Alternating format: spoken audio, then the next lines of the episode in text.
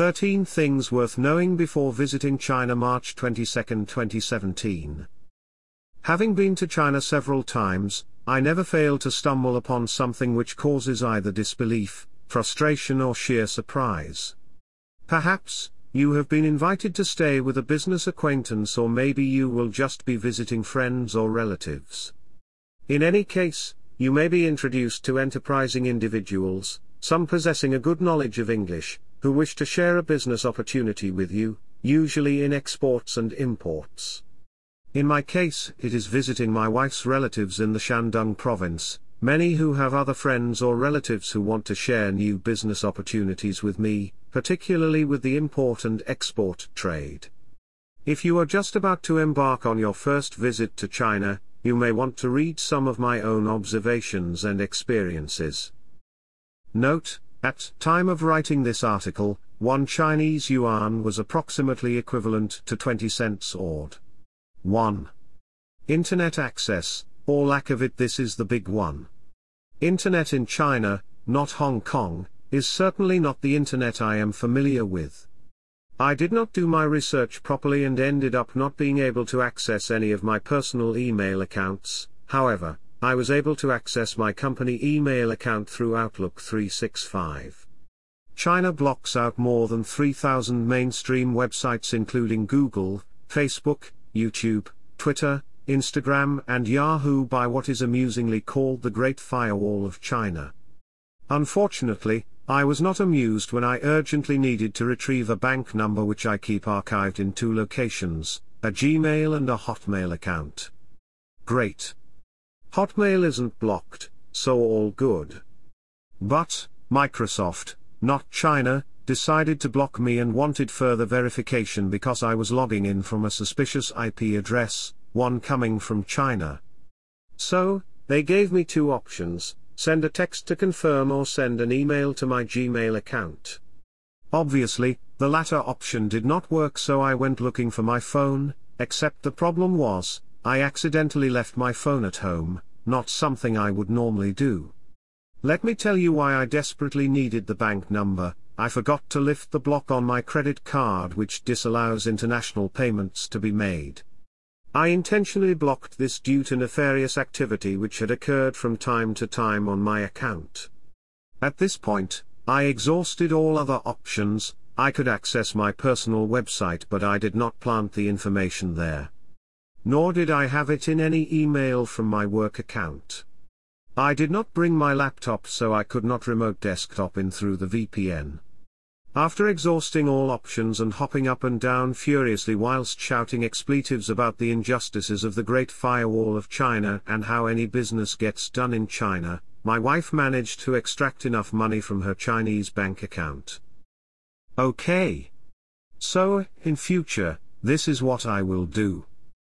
1. Subscribe to a VPN, for example ExpressVPN. There is an element of risk here because, as of earlier this year, the Chinese Brain Police have started a new initiative which will render VPNs illegal except those VPNs marked as safe to use by the government. This means, of course, those useful VPNs may be blocked anyway and you will be paying a monthly subscription for nothing. 2. Bring a small USB drive with you. 3. Bring your mobile phone and ensure that your important online services are referencing this number should they need to send you a validation code. 4. If you have international blocks on your credit cards, release them before you go. 5. Set up alternative China-friendly email addresses. If you are using Hotmail, ensure that you reference another China-friendly email address. Microsoft services including Bing seem to be okay. 6. If you have a NAS drive at home and you are able to run a local web browser on it, this works fine. This simply means that all your traffic will look as though it came from your home location.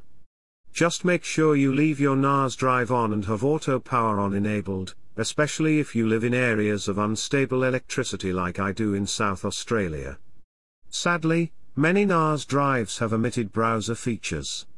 If this is the case and you have another PC at home, keep the PC powered on and create a VPN, before you go of course, so you can remote desktop from it. 7. If you have your own personal website, this is a great place to keep important documents. Just ensure that you have your security in place so no one else can access it. 8. If you bring your work laptop and your company has remote desktop access or a browser through Citrix, use this to your advantage. After some thought, perhaps the fact that, because much of the internet is blocked out in China, this could add a competitive edge to your business dealings in China. Many Chinese use messaging services like WeChat and rely on Baidu as the predominant search engine. 2. Sourcing common medication. Let me tell you. During the beginning of my last trip to China, I suffered through a series of backaches and headaches, probably trying to get used to the uncomfortable bed I was in and trying to listen into conversations in Mandarin, not very successfully. If you think you can dash out to get some ibuprofen whilst in China, you are sadly mistaken.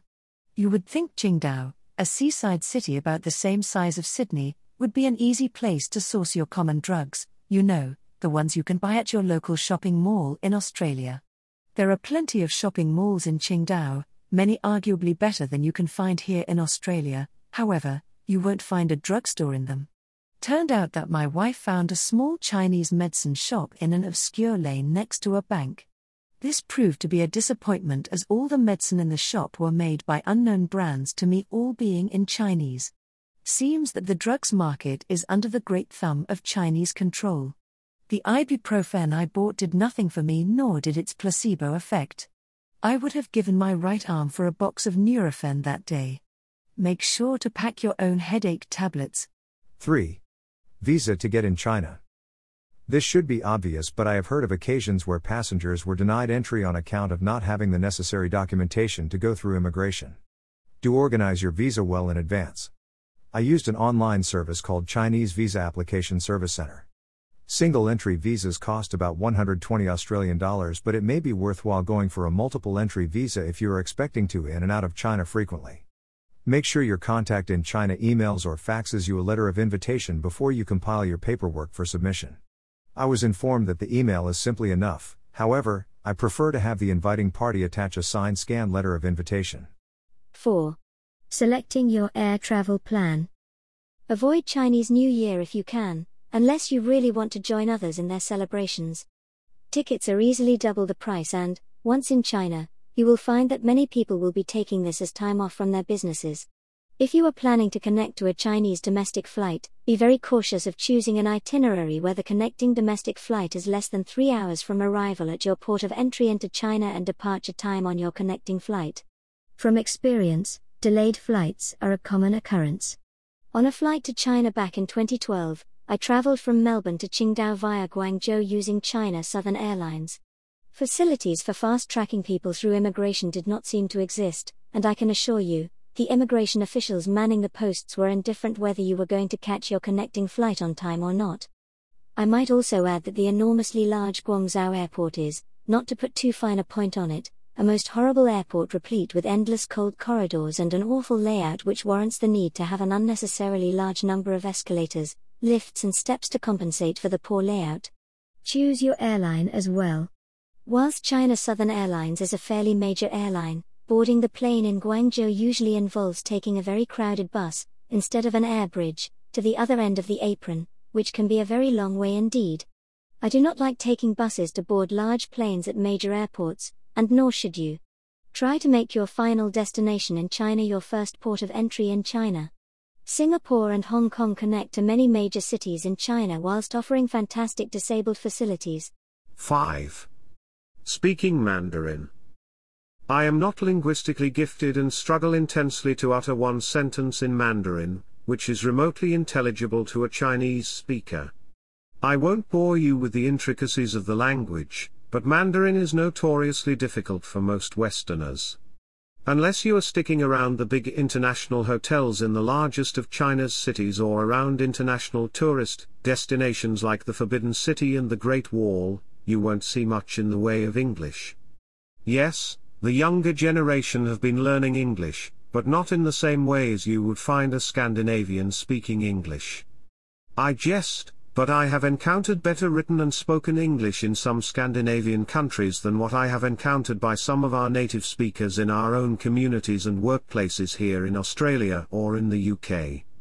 If you can make an effort to speak any Mandarin whatsoever, it is a real icebreaker and you will be a real superstar. Do this in Germany, and you may be corrected on your imprecise grammar. I'm allowed to say this because I am half German. Interestingly, China's major TV networks often host talent shows where Westerners are speaking in Mandarin, and they are, to my astonishment, incredibly popular, receiving full house audiences. Can you imagine an Australian or UK TV network hosting Chinese people speaking English? Yes, it is true that a substantial amount of business in China is conducted in English. However, this does not hold true for the vast untapped business opportunities amongst the ordinary Chinese populace. Unless you can speak fluent Mandarin, or have a Mandarin-speaking spouse you can take with you, ensure that you have a translator which you organized, or not arranged by the other person you are doing business with. It is likely that your Chinese business counterpart would have done the same. 6. Make sure you have cash. During my last trip to Qingdao, I ventured into its largest bookshop. Books are very affordable. Spanning no less than 6 floors, this shop was enormous and contained not just books, but clocks, electronics, maps and other items. I was baffled that credit cards were not accepted. However, this is quite often the case in China. Just make sure you have cash. And on the subject of cash, I have a deep mistrust of Chinese ATM machines, having once made a withdrawal transaction from an ATM in Beijing of the equivalent of $200 Australian, but, alas, no money coming out of the machine due to a fault. It appears that a rollback transaction did not occur when, after returning home, only to find out that the money was withdrawn from the account plus an additional handling fee. Get some Chinese yuan beforehand. 7. Getting around. If you are thinking of hiring a car and driving around China, you're a braver person than I am. Although Pinyin, the alphabetization of Chinese script, is becoming more and more used for road signage and directions, it is still quite often not present, and if so, it is written in small script underneath. Straining your eyes whilst negotiating Chinese traffic is not recommended. Buses are extremely cheap, in other words, 1 yuan go anywhere in Qingdao, and rail transportation relatively cheap if you can study the route beforehand in an English guide. Excellent high-speed rail networks are proliferating everywhere in China. I was amazed to discover that a new 300 km stretch of high-speed railway was halfway completed during a space of months rather than years, the whole of the line being supported by a segmental concrete viaduct along with several long tunnels cutting through the rough terrain between Qingdao and Haiyang City to the north. Consider that the idea for such a scheme would still be floating around committee meetings in Australia for years before one length of rail would be able to be laid down. 8. Shopping. Shopping and food can be deceptively expensive in China, especially if you choose the fancy shopping malls, mainly sporting international brands, which seem to be springing up quickly in the larger cities. Many of these malls fail miserably, transforming themselves to what can only be described as mausoleums, with food courts only to be replaced by another glitzier mall further down the road. Electronics and white goods are the same price, if not more expensive than those here in Australia. Seemingly simple devices like an air purifier, basically a fan, gasket and a filter, can easily cost around $1,000 Australian, equivalent to push enough air around for a medium-sized apartment. Most Chinese tend to buy new goods, including properties I might add, rather than buy second-hand, so finding an exchange or second-hand shop can be hard to find. Imported products are very popular in China and many buyers are willing to pay considerably more for them.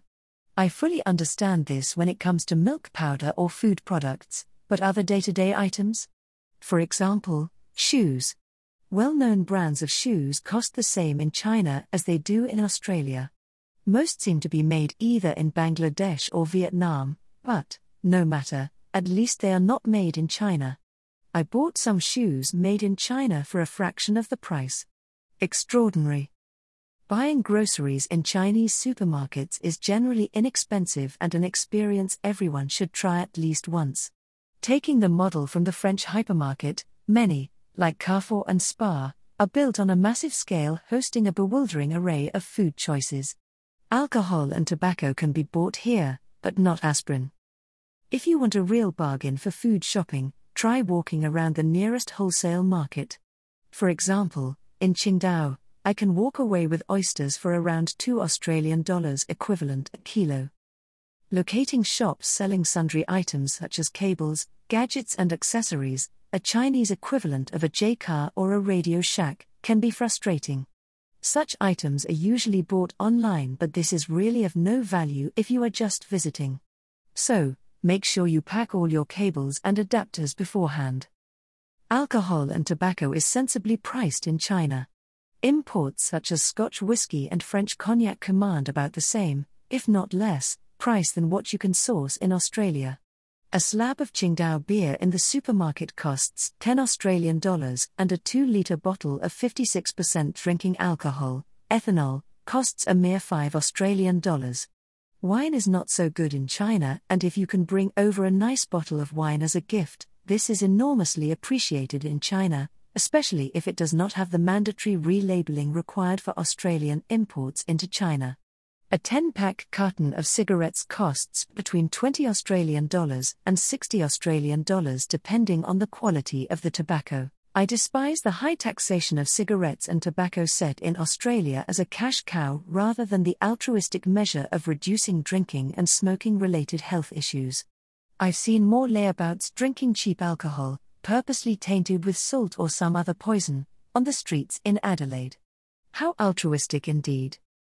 Although not strictly shopping but more of a service, if you need any professional photography done, like portraits, family events, absolute bargains exist here.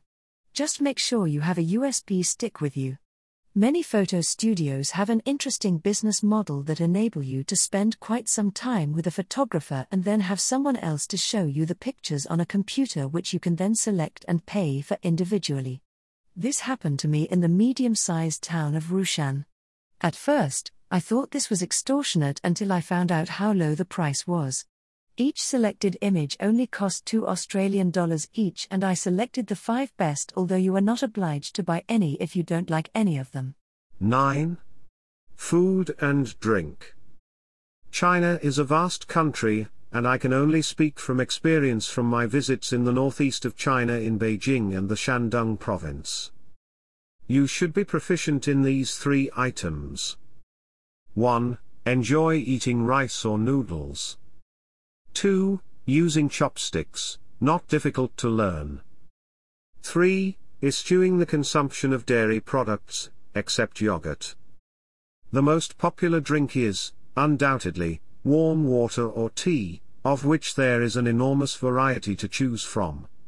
Chinese generally do not like cold drinks and coffee, although more and more younger and cosmopolitan Chinese enjoy ice-cold drinks and coffee served in relatively expensive Western fast food outlets such as KFC, Starbucks. I can detect a chorus of cringes from South Australia's coffee connoisseurs, and McDonald's.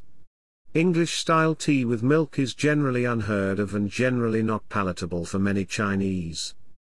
Restaurant food is generally very good and relatively cheap in China, although hygiene levels vary enormously from place to place. The one item which tends to be more expensive in China is red meat, with the exception of pork, so you could be disappointed if you find only a few bits of beef in your beef brisket noodle soup. Some of the best restaurant Chinese food I've had comes from those overcrowded popular places you find in the side street. Unless you are staying at an international hotel, breakfast may be a challenge to some Westerners. Eggs are the exception.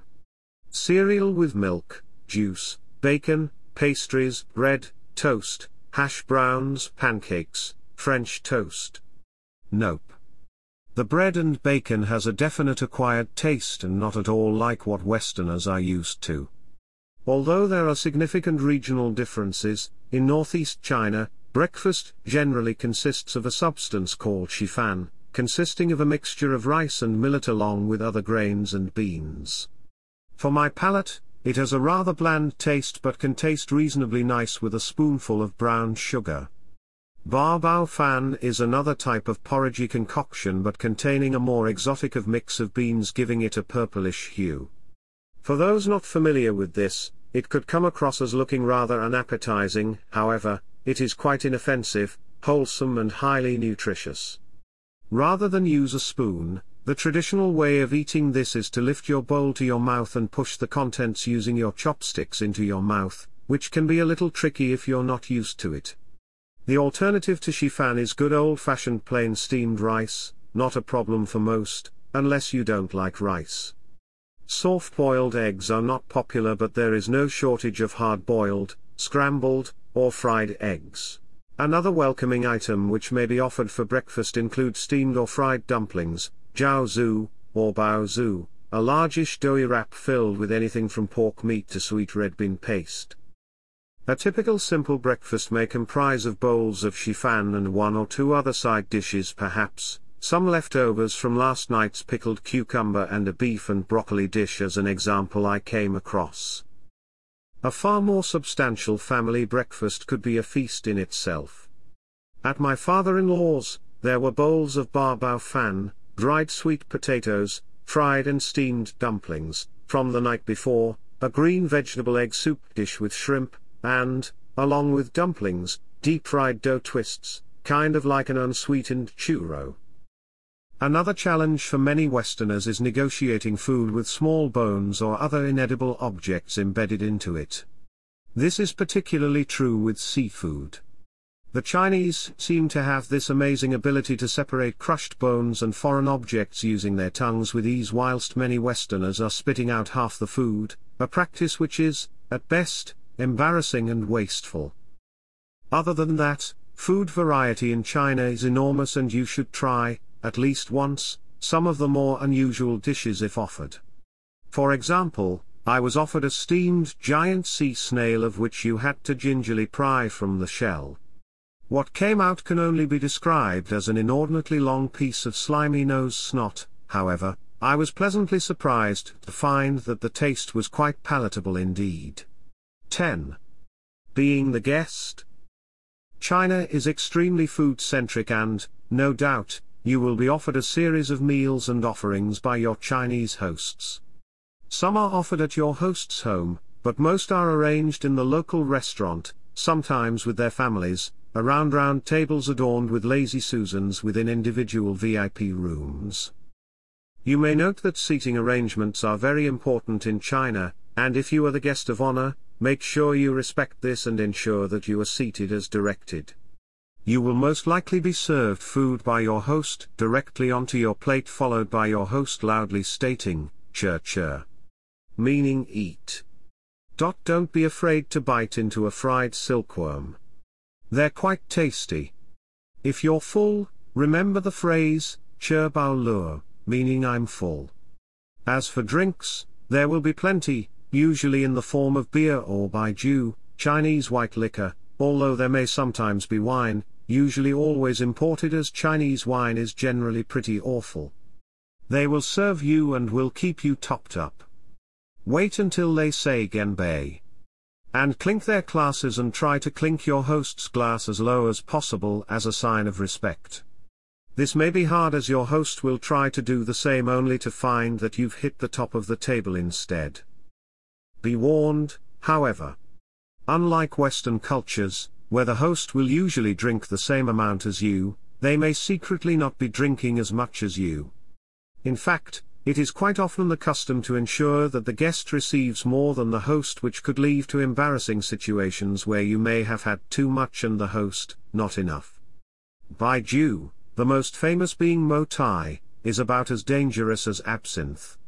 Unless you know how to drink very strong spirits, i.e., drink while on the exhalation stroke of your breathing, or you are drinking in a safe place with people you trust, keep away from this stuff, as this can wipe out your memory cells within the next few hours.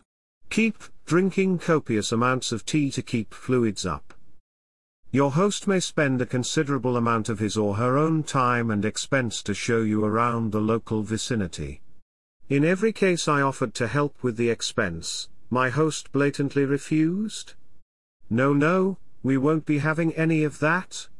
Naturally, you will want to reciprocate this hospitality should your host come to visit you, however, this does not happen very often in my case. I should like to mention one thing regarding this. If your host works for the government, military or the police force, it is unlikely this would happen as passports are generally not granted to Chinese citizens in these positions. They are, in effect, prisoners within China until they retire. Giving your host a small gift from your homelands is always widely appreciated, however, just ensure that the packaging is as intact as possible. Australian wine and wool are popular choices for me. Boxing or gift wrapping, not in a white or black colour, is significant, so if you can do this, it is worthwhile. Bringing goods into China is generally quite easy. So far, I've never had a suitcase checked. Your host may give you something in return, but be warned of your home country's rules on bringing foreign goods in. Australia is particularly onerous on this matter, especially with tobacco, a ludicrously low tax-free amount of 50 cigarettes, and many natural products, which you will probably need to chuck in the customs bin on arrival. One more really important note on gift giving. If you have been invited to a celebration such as a new birth, marriage or some other important family occasion, do obtain some empty red envelopes, hongbao, and slip in some, new, if possible, 100 yuan notes. There is no stigma or crassness involved in giving money in Chinese culture as there is in English-speaking cultures. The amount you give varies from what you can afford, but a typical amount given for a new birth is around 1,000 yuan, approximately 200 Australian dollars. If you think you may be going to such an occasion, try getting some hongbao and some crisp 100 yuan notes beforehand. 11. The conveniences. Public conveniences is one facet of life that China fails miserably on and can only be likened to being the antithesis of Germany or Japan in this respect. One major bit of advice: carry a roll of toilet paper with you. Even in respectable restaurants, the conveniences are an absolute disgrace and look like they haven't been cleaned during the last month or two. You might have heard of the Eastern squat or squatting pan. Unless you can hold out until you get to your hotel room or your host's apartment or house, get used to these. The interesting thing is this: most Chinese prefer squatting pans to toilets in public places, and this is how I know. At a Chinese airport, there were, surprisingly clean, conveniences sporting both toilets and squatting pans, and, interestingly, there were people queuing up to use the squatting pans even though the toilets were vacant, clean and free to use. 12. City apartment living. If you are staying at your friend's, relative's or host's apartment in the city, there are a few interesting quirks and oddities worthy of some mention. Many high-rise apartment interiors I've visited, many of quite average socio-economic backgrounds, are decked out quite comfortably despite the often bleak exteriors. Build quality of doors, windows and other internal fixtures for apartments built within the last 10 years is often remarkably high. Many windows are of the German variety, well-built, double-glazed and an opening mechanism which allows you to either pivot the window from the top or open as a door. Internal doors are solid and don't rattle. Companies like Pan Pan sell exterior doors for apartments which are built like a proverbial brick shithouse with serious security latches and key locks. Don't lose your key because you won't be able to break in. Seriously, this puts Australian build quality to shame. Water provided by tap is generally undrinkable, as it has been heavily doused with some sort of antiseptic detergent which you can often clearly smell and taste. Most residents invest in an advanced multi-stage water treatment unit, around 1 to 2,000 Australian dollars equivalent for supply and install, which can be neatly fitted under your kitchen sink, the most popular brand being by A.O. Smith. These treatment units work remarkably well and are, in my opinion, essential. Air quality within some cities is dangerously polluted and some apartments are fitted out with air filtration systems including climate control to adjust for temperature and humidity extremes. Many apartment owners buy portable units and hope for the best. Bathrooms can be a little unusual insofar that shower curtains and cubicles don't seem to be all that popular, and one usually showers next to the toilet only to have to mop up all the excess water lying about after use. If you like to read in bed, consider bringing a portable bedside light. I know it sounds overkill, but very few people seem to have bedside lights and standalone lamps in their apartments, instead relying on bright multifunctional ceiling lights. Carpets are generally unpopular, and every one of the apartments I visited have spotlessly clean wooden floors, many of which have underfloor heating. Do take off your shoes when entering and, if offered any slippers to wear, please do. Being a fresh air fiend, one thing I experienced is that most apartment residents tend to prefer having the temperature a bit on the high side, especially in winter, within their apartments. In the apartment, it is likely that you will spot the enormous modern flat-screen TV.